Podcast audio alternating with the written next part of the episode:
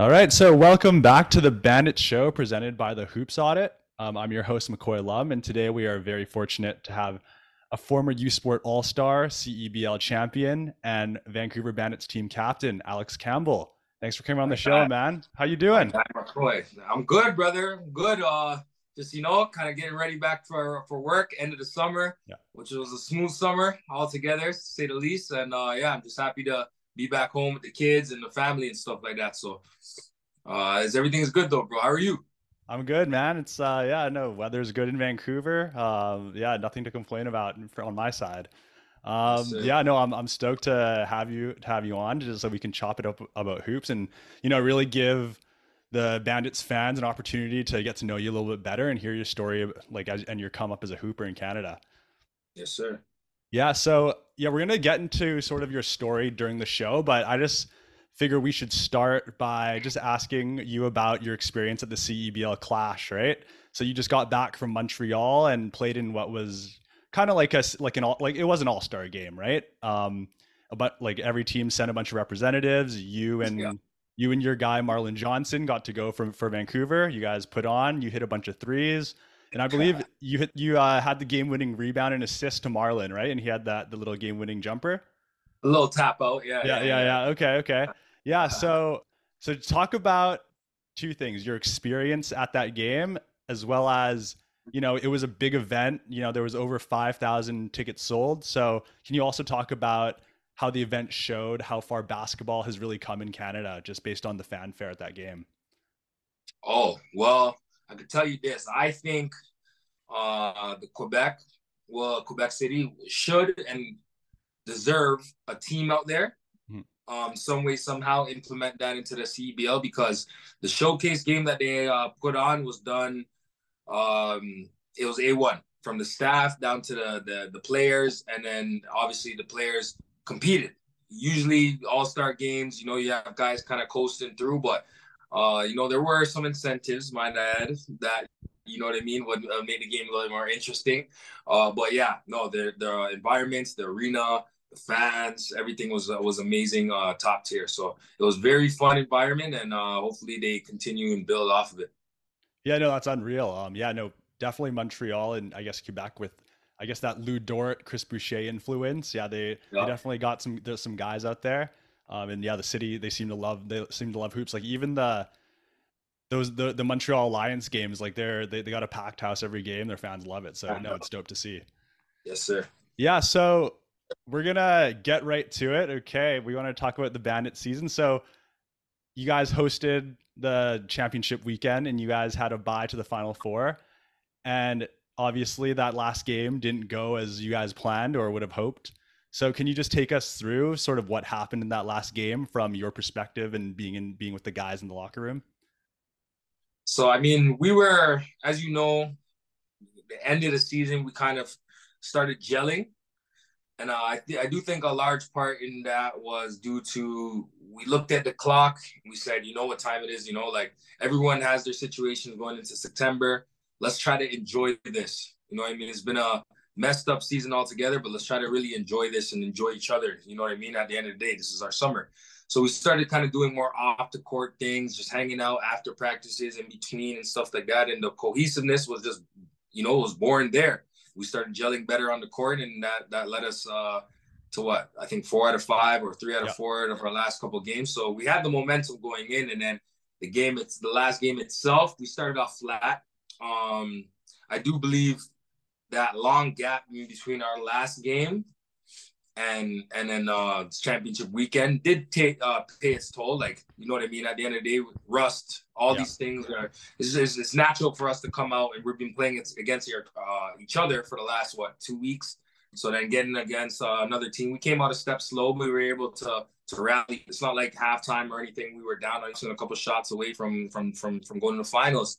And then um so that fourth quarter comes Elam. We're up.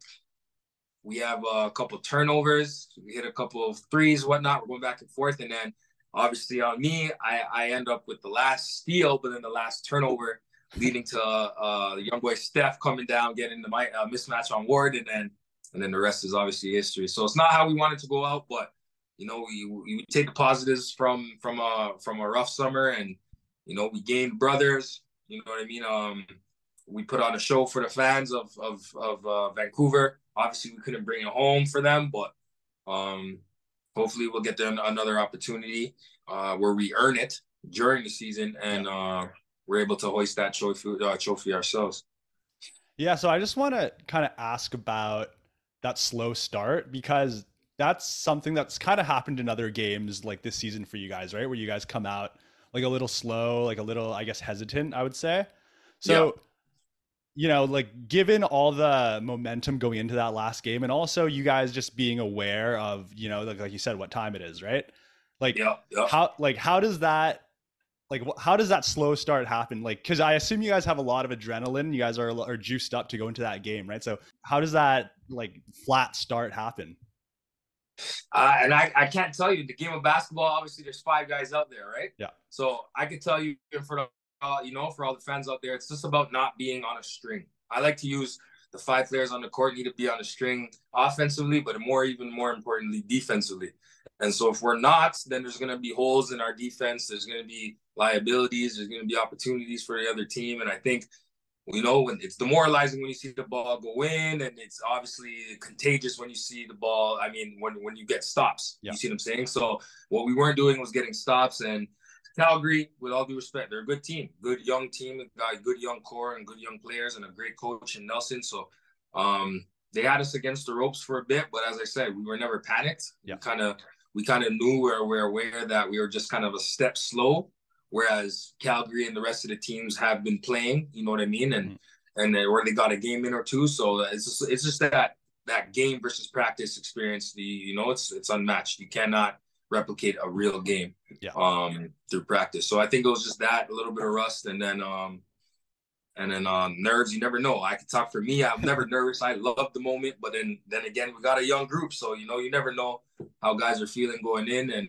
what guys got going on out, you know, outside of the the court. You know what I yeah. mean? In the 40 minutes, so all that comes into play, and I just think it was a compilation of things that had us start off slow. You know what yeah, I mean? That's, yeah, that's totally fair. And I think you mentioned something about taking away positives from this summer. So yeah, like given that you guys didn't have a season that you guys would have liked in terms of wins and losses. But yeah. from your perspective, can you what are some things that you can take away from the season that will make you a better pro, a better leader, a better person, right, moving forward? Right. I think it's just staying staying even kill. I'm uh I'm probably the most like in terms of yeah, as you introduced me as captain and whatnot, but I'm not the most vocal guy on the team believe it or not. You know what I mean? So I'm I'm the way I lead is kind of more by example. You see what I'm saying? I I I kind of get directory from the from the coach and just try to be that extension, try to be that vessel from whatever the coach wants, whether it's be closeouts, how to close out, uh, how to rotate, how to play the zone, how to you know gap, and I just try to do that to a T. So then uh, everyone else, if they see Lex doing it, then it's like everyone follows suit, right? And so that's what I think. It's just about not getting too high, too low, just control the controllables and, and stay even kill from start to finish. And I feel like I could have done a better job earlier in the season, um, just in, in terms of setting that example.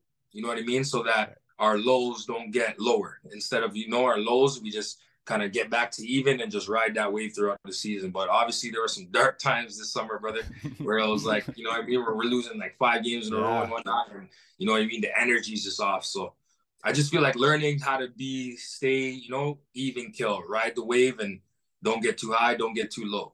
Yeah, no, and that's yeah, that's something that you can carry like throughout your entire career. So that's no, that's really good insight.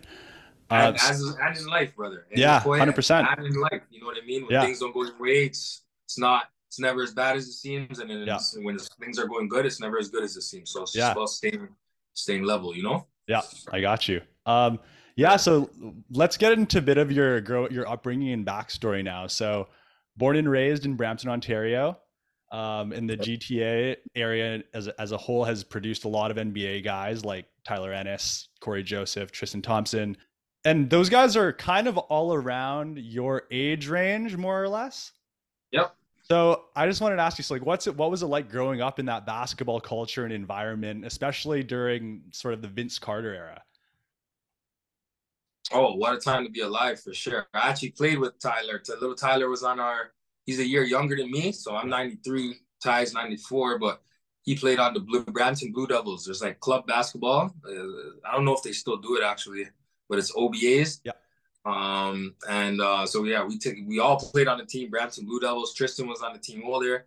Um, and then it's just it's just a basketball hub for for the city. It was a great vibe. Like OBAs, provincials, guys could tell you uh, Scarborough versus Brampton rivalries and all that stuff. Like it was just a great time. And then as you said, Vince was obviously Vince in in in, in uh in, the, in Toronto and T Mac and all that stuff. So I, when I grew up, it was my mainly my grandma. Fun fact: my grandma was the one that kind of introduced me to basketball. My parents, typical Jamaican, so they like soccer and yeah. track, and you know, they're like all Donovan Bailey and all those guys. Yeah, yeah. But like, but like my grandma was the ones Vince Carter, you know what I mean? Like and the Jamaican accent, like Vincent. So then that's where I felt really fell in love with it, and Mo Pete and now Alvin Williams and all those boys. So so that's you're just being a just being around the game at that time was exciting time for uh to grow up in the GTA and uh those guys were definitely uh my idols growing up you know what i mean?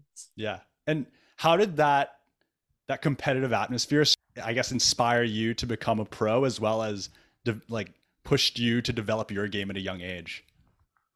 Well i just think seeing as so we started off young obviously obas and whatnot and then um that we started doing the travel as we get older. And like I say we because it's like not only the Brampton clubs, but I'm talking about the Vaughns and the Mississaugas and the Scarboroughs and everybody. So everyone started growing older. And then there was this travel team called CIA Bounce. So like, yeah. And then also Brampton Warriors. So it's like different tra- different guys will just click up and, and jump on those travel teams and go play over in the States.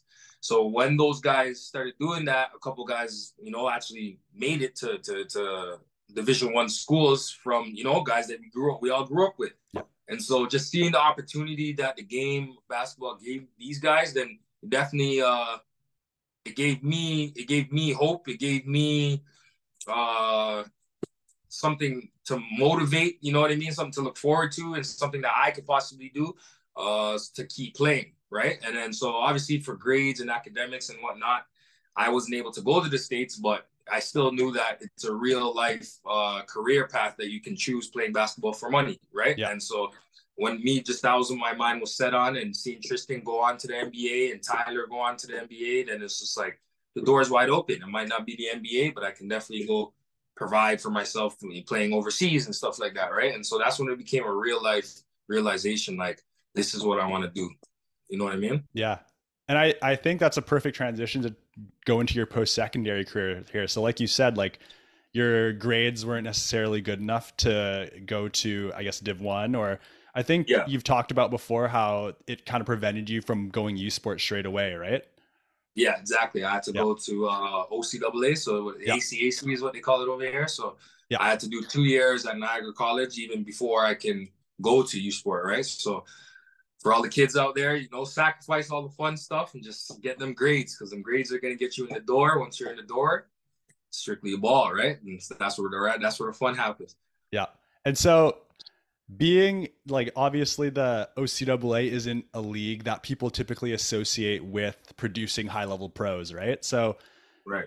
The fact that you were there and you weren't and you were there because of your grades, like how did you maximize your time there to be like, okay, I know this isn't the best situation, but I'm going to do whatever I can to make sure that I'm ready to make that jump to the U Sport level and eventually the pros.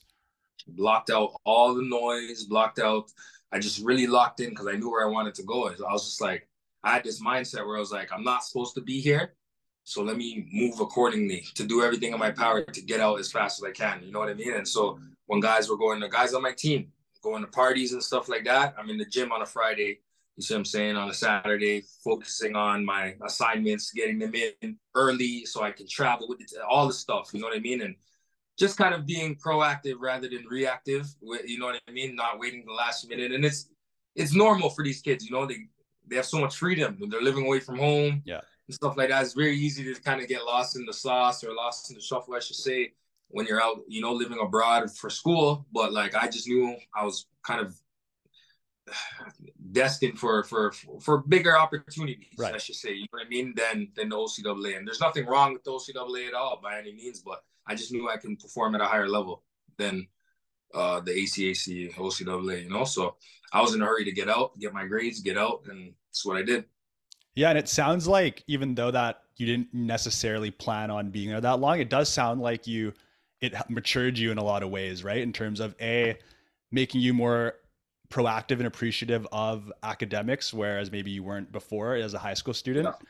right? Yeah. And then also just yeah, having that mentality of locking yourself in the gym and just getting that extra work in, like yeah. So I, it sounds like you did a lot of d- development and growth internally there. Yeah, I think that's when you know little Lex turning from a boy to a man. Yeah. You know what I mean? that's what happened. Yeah, that's dope. And then, so then after two years, you move on to Windsor, right at the U Sport level. Yeah. And so your first two years there, you're you only start maybe five or six games each season. You're I, I, I assume in a lesser role coming off the bench. Yep. And then in your third year, you make this huge jump to averaging over 20 a game, leading scorer, U Sport All Star. So during those first two years when you weren't playing as much and had a smaller role, what were yeah. some things that you were doing from a developmental standpoint to prepare yourself to have that breakout season in your third year, as well as set yourself up for a successful pro career?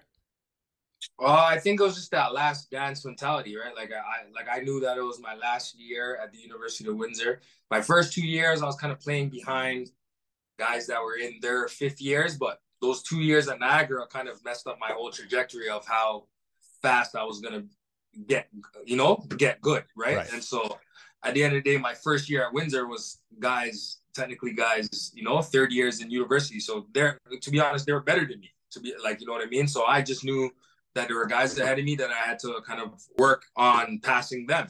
And so that didn't happen overnight. And my message to all the U Sport athletes, like coming in as rookies, like you can't get frustrated that that stuff doesn't happen overnight. There's a lot of stuff that, that you can't control. There's guys there there for um, you know, leadership. They have different roles. I may be better than them, but they're more talkative. You know what I mean? They're right. more team oriented. They know the plays better. You know what I mean? They're they know the you know they don't they just a little bit more uh seasoned in terms yeah. of they've been there longer. And so I just paid my dues. I waited my turn. And in that last year, my coach, uh, Coach Oliver, he actually went on his sabbatical.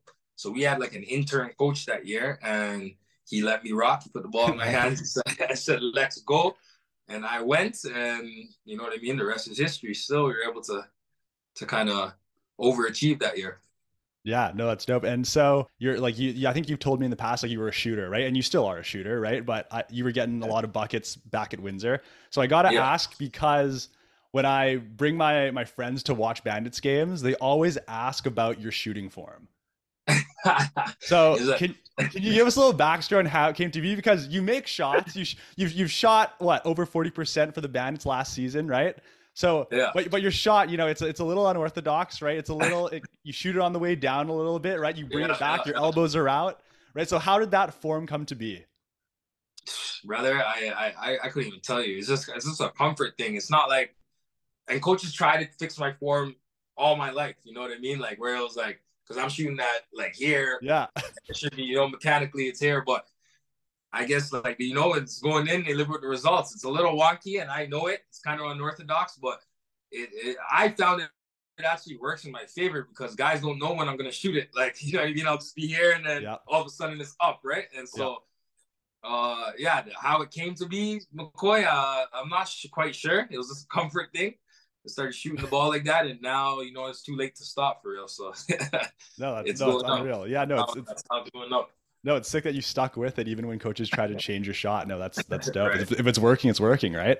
Work. If it's broke, don't fix it. Yeah. So just to tie out your post-secondary career here, so I just wanted to let everyone know that you take a lot of pride in being a guy that made it successful as a pro without ever leaving Canada during your post secondary career. So, before we move on, I wanted to open it up to you to speak freely about why athletes don't necessarily have to move down to the US to prep schools, to Div 1, to get opportunities to get paid playing basketball and have long, successful pro careers. Uh, well, yeah, I think there's a lot of walking examples of that. You know what I mean? Uh, and and bigger examples too, like you know what I mean, of just guys that have the choice. I'm pretty sure you know there's a couple guys that could have went D two, but then chose to chose to stay home, get a get their education kind of established, um, graduate, have that in their back pocket, and then go on to play. You know, Thomas Kennedy is one that uh, stands out uh, to me because I actually seen Thomas Kennedy grow from yay to yay, and I'm just very proud that you know he actually stuck with it and did it out of a kid from Windsor. You know what I mean? Straight out of Windsor. And now he's top league Germany, I believe, making making the big bucks, right? And it's just about if you're good enough, you will get recognized. And basketball has the stage now where you know what I mean. There's Europeans, there's Americans, there's G League, whatever, with eyes on Canadian basketball all of a sudden. So it's just like you have the opportunity. You have the opportunity. And uh, uh, another guy is Diego Maffia. We, we played with him this year, and you could tell that he's already going to be a,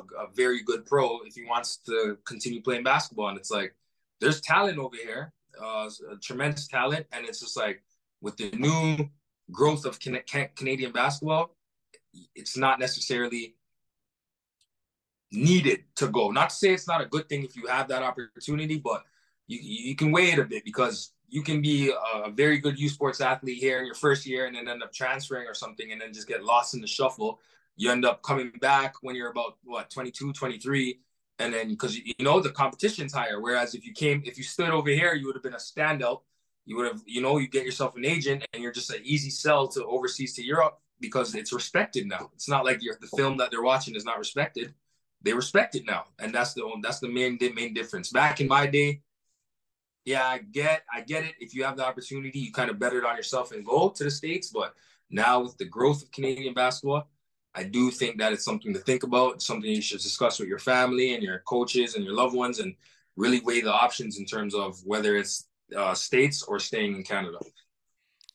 Yeah, that's a really good answer, and it's yeah, it's it's like like you said, there's a lot of guys, especially with having the CEBL now, we're getting to see all these U Sport guys right through the U Sport draft and like it like a Diego Maffia, like a Thomas Kennedy, right? They can these guys are showcasing that they can play with guys that right. Played in the G League, right? So it's it's it's been great to see these these U Sport guys get these opportunities and parlay that into potentially very successful pro careers. Exactly.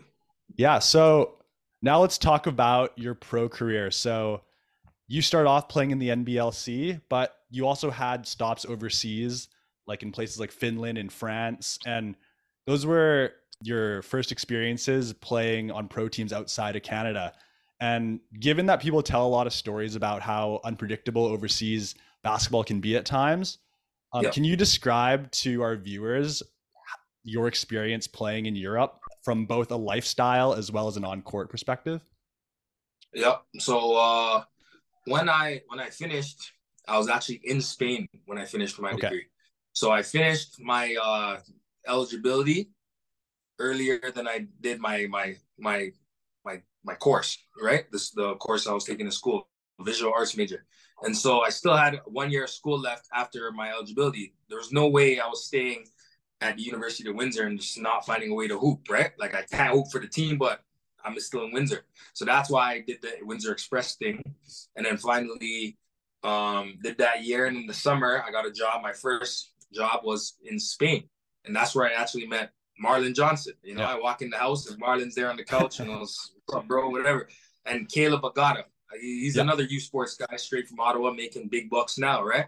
And so we're all there in the house and it's a culture shock, obviously, but I think having those guys there with me, like it just, we kind of all faced it together, right? Like, um, just going to the grocery store, you can't understand anything. You know what I mean? You don't even know how to get to the grocery store because everything's in Spanish, right? So it's like just those little things. It's, it's, it's tough, and then obviously the game itself is a, is it's at a, it's at a different it's at a different pace. It's at a different speed. It's more play oriented sets and stuff like that. Whereas you know on this side of the border, it's like skill. Those guys are definitely less skilled, but I guess they're like I would say their uh, IQ just because they're so structured.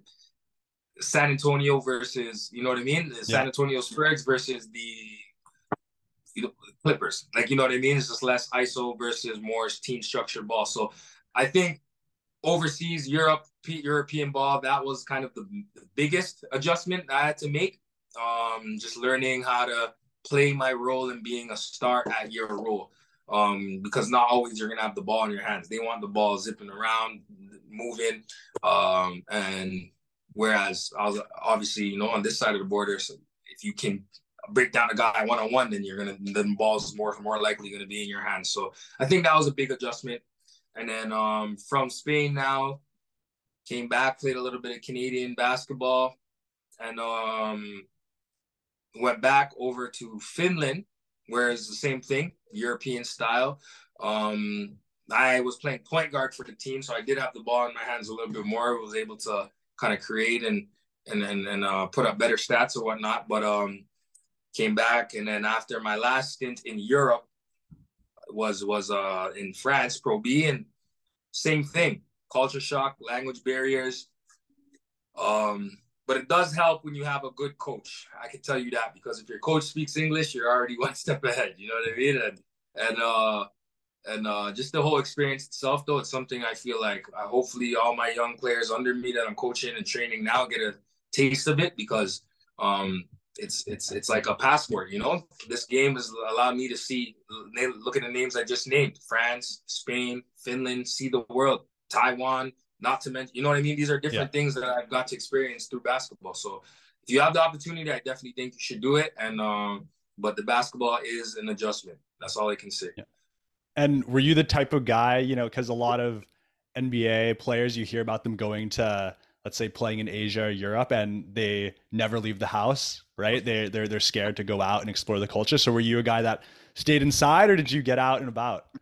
Oh, I'm outside, brother. Let's go. I, was, I'm not even. I don't own a system. I haven't owned a video game system in quite some years. So it's like I don't know. When I'm out there, I'm, I'm definitely on my off days or in between after practice. Like I'm finding the restaurants. I'm finding the excursions. I'm, I'm doing the stuff like because it's like I know I'm not gonna be out here for long. So I'm gonna really soak it up and, and get my content. You know what I mean? And and then and come back with a with just more worldly. You know what I mean? At the yeah. end of the day.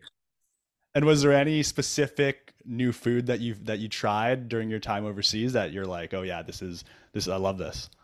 So in Spain, paella. Yeah. It's like it's like a rice dish and with the the seafood and I don't know. I yeah. love that. And uh, I I haven't had it like that since. I've had it over here on this side of the border, and it's yeah. nothing like the real yeah. thing, you know. So, yeah. Unreal. All right. So now moving on to your first season in the CEBL, you played for the Saskatchewan Rattlers and you were the team MVP and as well as you won the championship in the CEBL that year. So with all that success in Saskatchewan, what made you want to come out to BC and join the Bandits? Uh, one thing, Coy, is, is, is uh, at the end of the day, you know, in the real world, and I want to say this for uh, for all the young professionals that are gonna step into this business, it's it's a business at the end of the day. So uh the stuff with the Saskatchewan Rattlers, we we won. We had a very good year the first year, and then um business got underway. I'll just put it at that. I don't feel without getting too too deep into things. And then um uh Kyle Julius is the one that kind of reached out. That's uh so I didn't play we won the first year. I did not play the bubble at all. Yeah. Uh, actually, that was the year I found out I was having a son. So just okay. kind of want to lock in. And I went overseas to Finland during uh, that year while my my uh, lady was on mat leave, uh, and then came back for his birth. But so then when I got back now, he was born, and then Kyle Julius hops on the phone. He's just like, I heard you just had a baby. We'd love the opportunity for you to come out here and try to, you know, help the bandits get to where we want to get to and you know flew like basically not flew but we got in our car we packed up the kids and we drove across from sas to bc um, and then there's just been love ever since. Very family oriented organization and and uh, so it's just a hand and glove fit. I always knew of kyle julius but uh, this was my first time actually uh, playing uh, for his organization. He wasn't the coach as yet but um, yeah so that's how kind of that happened and then my next three years i went on to play in a bandits uniform and what's it been like playing for Kyle? uh, playing for Kyle, was, I feel like it was a it was a roller coaster of a summer, but at the end we started kind of understanding each other a bit more. Uh, I'm not gonna say it was all peachy because that'd be a lie, you know what I mean? But Kyle, he's, he's a he's a good guy at the end of the day. He means well, and um, just playing for him is is, is definitely like uh you got to be mentally tough, and I knew that going in. You, you, I knew that going in, and I think across Canada wide, he has that he, has that aura that everyone yeah. kind of knows what they're getting into. You know what I mean? If you're gonna play for him, you gotta gotta put your hard hat on and and and and, and go to war every day, right? So I I liked I enjoyed that that aspect of playing for Kyle, and um, as I said, Bandits head over heels, top tier uh, organization, and uh, yeah, shout out to those guys man. from yeah. top down, top down. Yeah. And it, it's funny because even though it wasn't all smooth with you and Kyle this year, it's listening to a bit of his story. You guys have a lot in common in terms of taking sort of an untraditional path to get to where you guys got to. Like you didn't go down to the states to become a pro, and he also didn't go through that regular coaching path to get to where he is now. He did his own thing. So yeah, you guys are both hard nosed guys, know know how to work, and you guys did it your own way. So I I think you guys yeah have a lot in common. I think I hope this will be like a long term thing because I, I like having you guys in the organization. Yeah. Yeah. Um. So yeah, talking about how it was a bit of a rocky season. So you were one of the team's top scorers the last two like the last two seasons for the Bandits. This season, you had a bit of an inconsistent role, having a bunch of new guys on the team, and you didn't start a lot of games, and sometimes wouldn't even get into the game early on in the season. But eventually, down the stretch of the season, you play your way back into a starting role and have pretty good success. So during those darker times in the in the earlier in the season, how were you able to maintain a positive attitude, being the leader of the team, as well as stay confident in your own abilities for when you were called?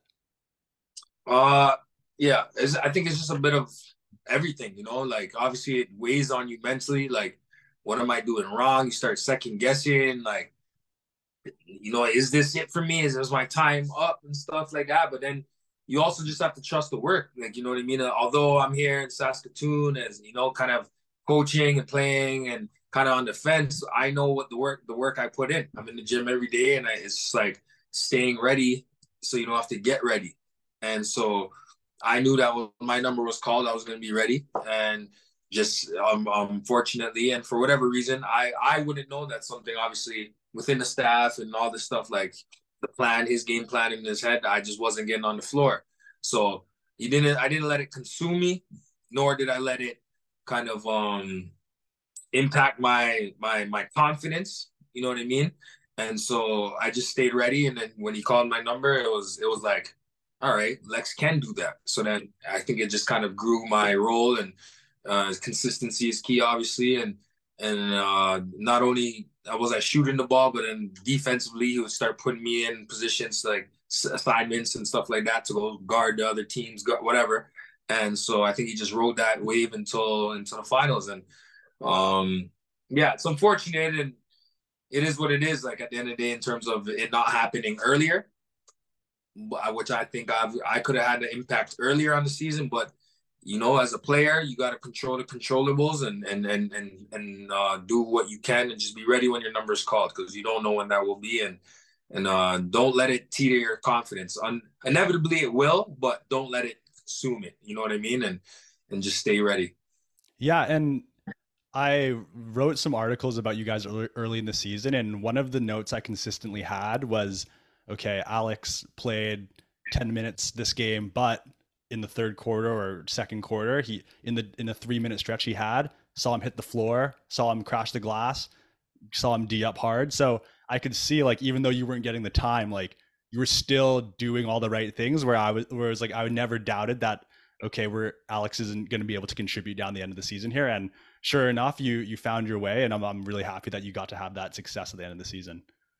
I appreciate it, brother. Moving towards more of like a leadership question. So, given that the CEBL, it's only a 20 game season, and we saw this season that there was a bunch of guys coming in and out of the team, right? Like roster changes all over the place. And guys coming in naturally have not only the team goal they want to achieve, but their own individual goals, right? So, given that pressurized 20 game season, what's it like trying to get everyone on the same page to buy into the team concept? It's it's it's tough. I can tell you that for sure. And it's just because there's it's such a short time the CBL, and it's tricky because obviously you go into the season knowing or hoping at least that this is going to be the 12 or 14 guys that I'm interchanging for the whole summer. but then you also end up, you know what I mean, like making how many transactions because it's summer. Anything can come up, guys. You know, just get homesick, or guys say, you know, this is too much on my body. I'm just coming from a uh, a rigorous overseas uh, training uh, regimen, so I'm gonna need to rest my body in order to do that. Come again September, guys. Legit have those epiphanies during the season. You know what I mean? And yeah.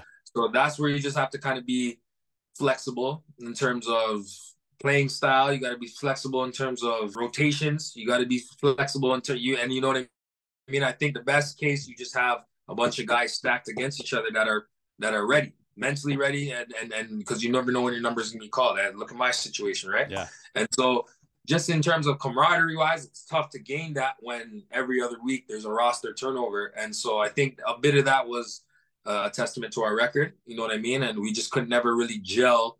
Um, um, like we were supposed to. But uh, yeah, looking back on it, I think if we had probably just trusted the core of guys that you know what I mean that that, yeah. that we have, and then just kind of fill in if we're gonna make changes or whatever, uh, just kind of that around the edges to to strengthen or whatever the roster, then I think we would have been in good place. But I think we we had a lot a lot of major changes during the season in terms of like even a guy like uh, Shane Gibson, right? Like yeah, uh, we we we were thinking that you know we're coming in, play around Shane, like you know what I mean, yeah. and then boom, then he's just he's gone one, he's there one day, he's gone the next, and it's it, in a 20 game season, as you said it, it gets very uh, cutthroat. So you just gotta you gotta just be ready, come to work every day, ready to work, and and uh, and just be ready for change and and be adaptable. You know what I yeah. mean?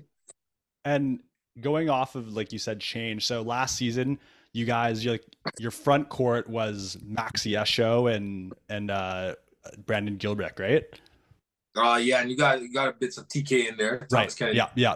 So those guys are completely different style of bigs that that you had this year, right? With Nick Ward and Georgie. So yeah. And the and Nick and Georgie, they're like guys obviously coming from the G League, high pedigree guys right? Not that it's a bad thing, but they, they need their touches, right? They need their usage. So, what was that like playing in a system that was mostly like revolving around two bigs, right? Because that's not something that we typically see in in like the NBA or in modern basketball these days. Yeah, and I think uh, even if you ask Kyle, uh, Kyle, he he's gonna tell you it, it was uh, intentional. It was very intentional, and uh, just uh, trying to go against the grain, and you knowing that CBL is is, is there's not a lot of uh, traditional two man big sets.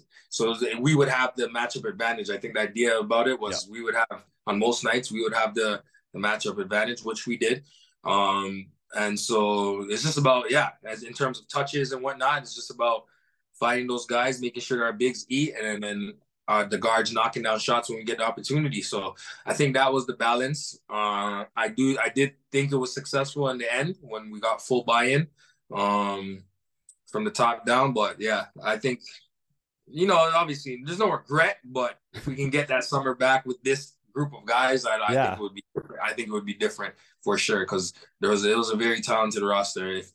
This is probably the most I've been on in the CBL to be honest. Yeah.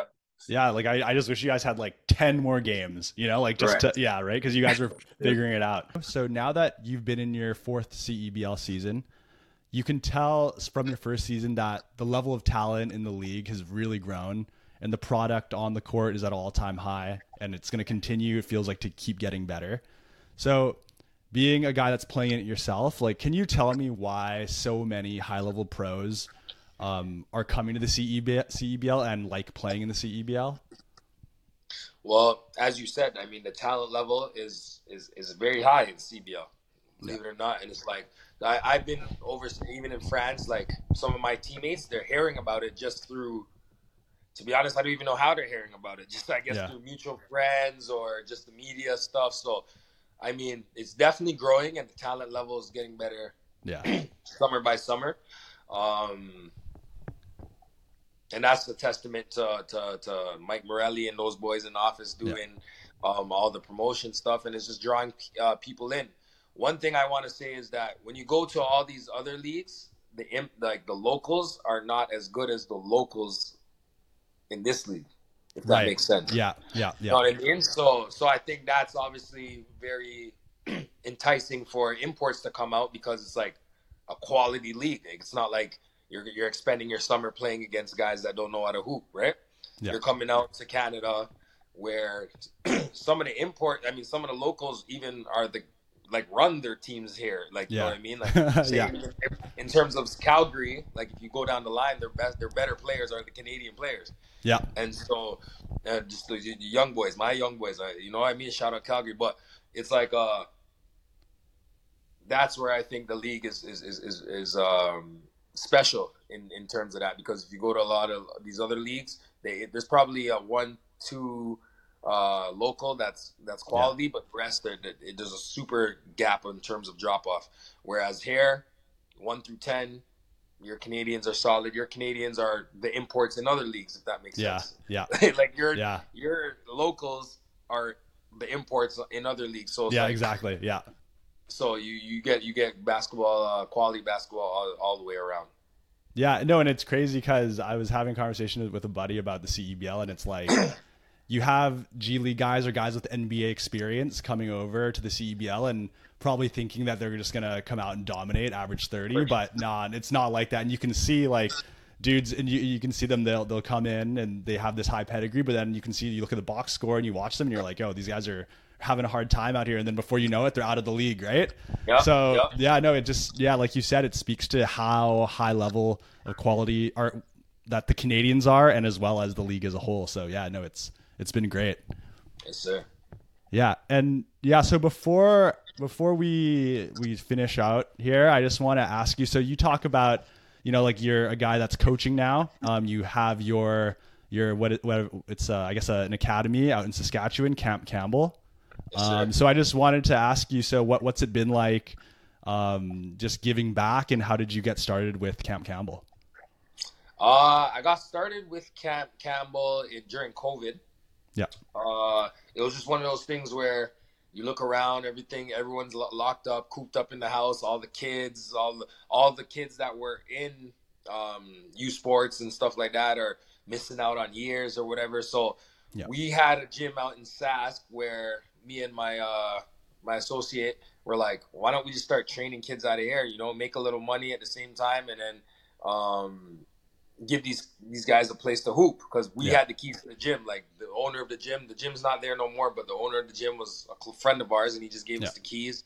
Early mornings, late nights, runs, whatever. So we just started kind of formulating uh, this plan to like, all right, give back to the, the kids, especially during COVID. We didn't know yeah. when it was going to end, nothing. So it was just an opportunity for us to do it. And then once COVID ended, now it was like opportunity to legitimize what we initially started. You yeah. know what I mean? Yeah. And so we just kept that running, and then just through that, um, I got hired as like a player development coach uh, yeah. for last season, and mm-hmm. and then obviously for this season, hopefully you know the the the, the position and it goes up. You know what I mean? Yeah, At the end yeah, of the day, yeah, yeah, which yeah. between, yeah, between you, it has. So so um, yeah, it's just about building from ground up and giving kids, giving back everything we're talking about here now, McCoy, just being able to have that opportunity to to shed that light on the university kids trying to go pro right now. You know what I mean? And that's my I, I am not very passionate about that. I always wanted to do something yeah. basketball oriented when I finished playing, and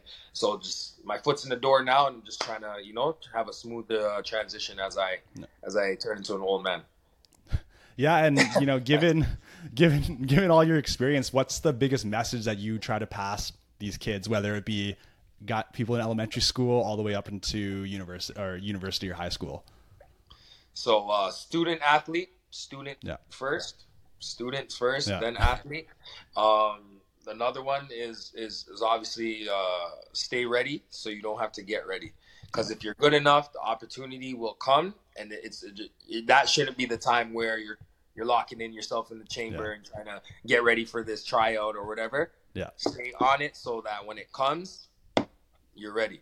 You know what I mean? And yeah. And, and I think that's the beauty in the in, in, in the struggle, like the beauty in the process, I should say, because it's like you're putting in all this work for that one opportunity, and it's just like once you get that opportunity, you got to make the most of it. You know what I mean? Yeah. And and then and that's when things kind of compile and grow for you.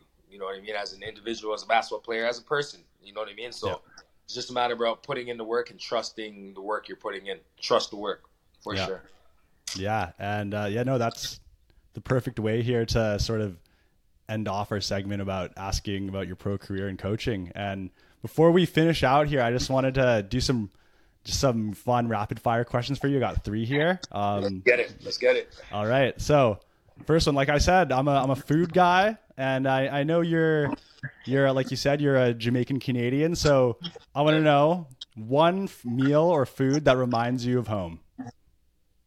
Jerk chicken. Jerk Yeah. chicken. and chicken breasts. Yeah. So you're you're a jerk chicken guy over over oxtail or goat curry? Yes, I am. Okay. I, I, and, the thing is, there's not a lot of restaurants out here, but I did go No. to one in, in White Rock the other day. Do you know what Okay. I'm talking about? Uh, no, I don't. But yeah, okay, Yeah, there's only that one, and I think there's one in Burnaby. So okay, I, I still need to hit that one up. But yeah, I'm a big Yeah. jerk chicken guy. okay. Yeah, no, there's one that opened up in the last few years in Vancouver. It's called Baby Doll. So if and there's also one on commercial as well near it called Rhythm and Spice. So those are the two the the two big ones that people go to. So yeah, if you ever have time, like go check it out. I'm sure it's not as good as in as in Ontario because I know you guys you guys pop off out there. But yeah, hopefully definitely it'll. Yeah yeah okay and then so the next question okay you're a canadian homegrown guy so who's your favorite canadian hooper of all time of all time. yeah Who do I think is the best, or who's my favorite? how about both The I'm gonna the best. We were, I was just talking to uh, with Malcolm the boys the Yeah. other day about about this. The best, I think you have to give it to Jamal or Nash, right? Like one of yeah to- okay And Yeah. out of those two, I'd probably give it to Jamal because he has the ring. You know. what I mean? okay Uh, rings over mvps back to back MVP, nash that- that Nash Nash the second MVP wasn't valid. I don't. I feel like they they snubbed uh, they snubbed a couple boys on that year. yeah But, uh, yeah kobe Shaq. yeah okay Yeah, yeah, but Yeah. uh, yeah, no, it was either Nash or Jamal, so I'm gonna give it to Jamal. And in terms of favorites, I gotta go Yeah. with Wiggs. I gotta go with Wiggs. You're you're a Wiggs guy. Okay. You Yeah, okay, yeah. I'm not gonna lie to you, man. So my favorite I got two I got two three favorite players. It goes Nash is, is the guy that I wanted to be like when I was a kid. yeah, Um then I was a big Jeremy Lin guy because, you know, he's Chinese, Yep. I'm I'm Chinese, and it was it was crazy to have him. And then but Wiggins has all I got my I got a Minnesota Wiggins jersey in my closet. I've he, he's been I've been I was telling everyone before he got to Golden State like yo just watch like he's gonna pop off and, Yeah. and little do you- and, and then he goes and wins finals uh, almost wins finals MVP wins a championship. So what why why were you such a why are you such a big Wiggins guy? Because I know a lot of people aren't or weren't before he was in Golden State. yeah. And and I know why they're not. They're not high on him because he's a low motor guy. He's a Yeah. low motor guy, right? Yeah. But he gets it done. Very talented. He's always been like that. That's one thing. Cause uh, so I have a younger brother. He's born 1995, same year as Andrew. So like growing up in uh, Brampton and then in GTA, they would play against the, the Mississaugas and the Vaughns, and you see what I'm saying? Yeah, yeah, So yeah. The whole prep, wor- not prep, rep. They call it rep. I don't know what they call it now, but it's like, Like o- OBAs, OBAs, right? Exactly. Yeah. Yeah. I didn't know you were uh, hip to OBAs, bro. But like, Yeah. yeah. so the OBAs and uh, the the whole pr- provincial scene. So Wiggs would be the kid, and I remember seeing Wiggs, and I'm like, this kid's going places, you know, from a young age, Yeah. bro. From a Yeah. young age, he's there killing my bro in the age group, and my bro's team was pretty good. Yeah. And so I just remember one time I'm like, all right, let me actually keep this kid's stats. And I remember I kept Yeah. this kid's stats during this Yeah. game, and it was like yeah. 60 and 30, and I'm like, yeah, this kid's out of here, bro. He's going, he's going to NBA for sure. So I just always been a fan of his and his dad. uh, You know, Yeah, good with his the dad and stuff like that, and and he's just a good kid. He's just a good kid. So all the best to Wiggs. Yeah. Yeah, no, it's it's funny because people like when he was in especially in Minnesota, people would be like, Yeah, like Wiggs doesn't care. He's low motor. But you, you know, but then like I would watch his interviews and everything I heard about him is like people in the organization, like they love him. Like he's like an he's like seems like a thoughtful guy, seems like a respectful dude, like comes from a big family, seems like he he's he's been raised well. So I'm like he he has it's not that he doesn't he's not trying there's just something that maybe the situation that he's in isn't tapping into in minnesota so i had i believe that he he was going to pop off in golden state so i'm no it's it's dope to hear that you feel the same way because there were there weren't many of us there weren't many of us i'm going to tell you There's not a lot Like, of there's not yeah. a lot on the bandwagon. Trust me, I Yeah. already know it. I'm already knowing. it. yeah Dope. Okay, and then last question here. This Yeah, is gosh. more of a, I guess, a introspective question for yourself. But throughout your career, you've been a high-level pro at every stop. So with that in mind, if you were to give a 17, 18-year-old Alex Campbell advice on what it takes to be successful pro, what would it be? 17, 18. Well, yeah, I would I would definitely tell myself lock in, young man, but that's obviously very vague. Um, I would tell myself sacrifice because you know what I mean. If what you do now will feed your family 10 years later down the road, if this is what you really want to do, I would lock, I would tell myself lock in now, sacrifice now, because all this stuff you can do times 10 tenfold when you're older and you have money in your pocket. You know what I mean? So all the little things, all the the, the girls and you know what I mean, the clothes and the, the music and all that, all that stuff that you kind of do when you're 17, 18 and stuff like you thinking you know it all. It's just like if I had to tell myself that earlier, then I would have locked in. I probably would have a made made more money playing basketball in, in in higher even leagues for longer for longer uh for longer duration of time. And uh I learned I learned that during my seasons playing pro, like as I went. Um, and then, but if I had to tell my 17 year old self that, I think I would be more prepared going into my first season in you know in Europe or or playing professional in general. And the last thing I would I I just want to add on to that for anybody who doesn't know, if you are able to access your dual citizenship if you are a young player playing in the uh, Canada West or whatever, OCAA, whatever, it's it's it's good to have that second passport if you can. You know what I mean? If you have that second nationality, because it helps you, um, it gives you opportunity to make more money overseas. So I went to France with my Jamaican passport as well as my Canadian passport, and because they don't have to, I'm not considered an import. I'm considered a Cotonou. Then they're able to pay you more rather than paying for your visa as an import, just a Canadian. So those two passports allowed me to be cheaper for them, therefore able to pay me more, if that makes sense. So Yeah. that's something I'd also want to tell a young 17 year old Lex. You know what Yeah. I mean? No, that's that's brilliant. Yeah. Yeah, so I don't I don't think we could end the show better than that. So I just want to thank you for coming on today and sharing your story with us as, as well as talking the game with us a little bit. So Yep. everyone be sure to follow Alex on his IG basketball page Camp Campbell Sask um, Yes, where sir. he's doing some great work training and educating and inspiring young hoopers. Um, so Yes, everyone sir. be sure to give give him a follow and Alex yeah, thank you once again for coming on. It was a blast having you. My guy McCoy, I see what you're doing. Just keep building, brother. I love Yeah. it. Appreciate you, man.